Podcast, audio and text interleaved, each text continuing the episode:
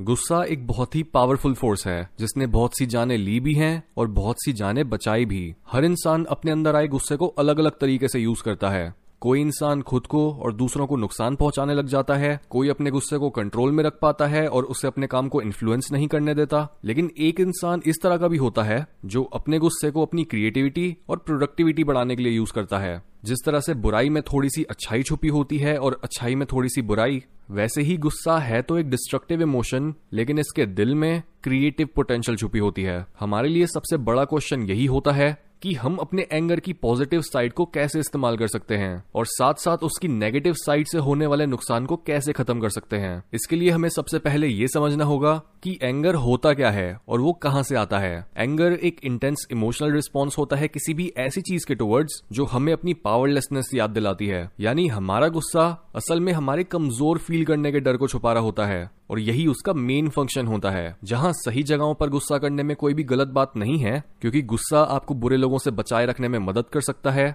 वहीं जिस गुस्से की हम बात कर रहे हैं वो कभी कभी सिर्फ एक्सट्रीमली डेंजरस सिचुएशंस में नहीं, बल्कि कभी भी, कहीं भी और किसी पर भी निकल जाता है, जिससे हमें खुद ही नुकसान होता है। ये गुस्सा हमारी इस रियलाइजेशन को छुपा रहा होता है कि कोई चीज जो हमारे कंट्रोल से बाहर है वो हो गई है और अब हम उसके बारे में कुछ नहीं कर सकते। हद से ज्यादा पावर आसानी से एक इंसान को बहुत सॉफ्ट बना देती है, क्योंकि इतने पावरफुल इंसान को किसी से लड़ने और अपनी जान बचाने की जरूरत नहीं होती, उसके लिए दूसरे लोग लड़ाई में जाते हैं। वहीं हद से कम पावर एक इंसान को बाहर से बहुत हार्ड बना देती है ताकि वो बद से बदतर सिचुएशन के लिए पहले से तैयार रहे। जब एक इंसान अंदर से खोखला होता है और उसे ये लगता है कि वो एक बहुत छोटा इंसान है जिसकी समाज में ज्यादा अहमियत नहीं है, लेकिन उसके आसपास बहुत से लोग ऐसे हैं जो उससे कई गुना ज्यादा पावरफुल हैं, तब उसकी यही फीलिंग गुस्से और कड़वाहट का रूप ले लेती है। हम एक ऐसे समय में जी रहे हैं जहां गुस्से को बस बुरा माना जाता है और उसे दबाए रखने की एडवाइस दी जाती है, जिस वजह से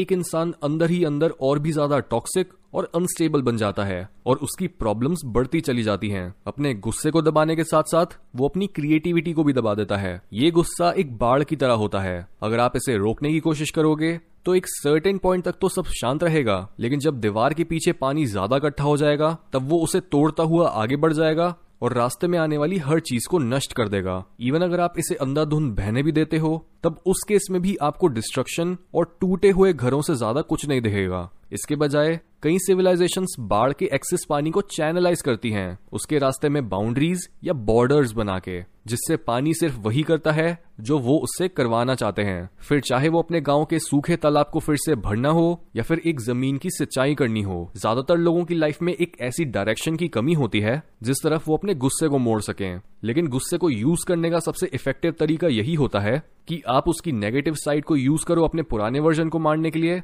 और उसकी पॉजिटिव साइड को कुछ नया क्रिएट करने और अपना नाम बनाने के लिए। यूजुअली लोग अपने सेल्फ डेवलपमेंट के रास्ते पर निकलकर एक जगह पर जाकर अटक जाते हैं, क्योंकि वो आगे तो बढ़ना चाहते हैं लेकिन वो अपने पास्ट बिलीफ्स, एक्सपीरियंसेस और नेगेटिव मेमोरीज का इतना ज्यादा बोझ साथ लेकर चल रहे होते हैं कि बिना अपने पुराने सेल्फ को सिंबॉलिकली मरने देने के वो आगे बढ़ ही नहीं पाते। यहाँ पर गुस्से की डिस्ट्रक्टिव साइड काम आती है। यानी सबसे पहले अपने गुस्से को यूज करो अपने सच तक पहुंचने के लिए। अपने आप से पूछो कि आप अपने आप से क्या चीज छुपा रहे हो और आपकी इस पावरलेसनेस वाली फीलिंग का जन्म कैसे हुआ था। अगर आप सच में इस क्वेश्चन का आंसर चाहते होगे तो आपकी साइकी आपको सिंबल से भरे हुए सपने दिखाने लगेगी, जिसे इंटरप्रेट करके आप अपनी रियलिटी की मिसिंग अंडरस्टैंडिंग को कंप्लीट कर पाओगे। या फिर आप बस सिंपली अपने पास्ट के बारे में लिखना शुरू कर सकते हो और ये देख सकते हो कि आपको अपनी कौन कौन सी भूली हुई मेमोरीज याद आती हैं। इसके बाद आपको अपने गुस्से की पॉजिटिव साइड को यूज करना है, अपने इंटरेस्ट को एक डिसिप्लिन के साथ फॉलो करके।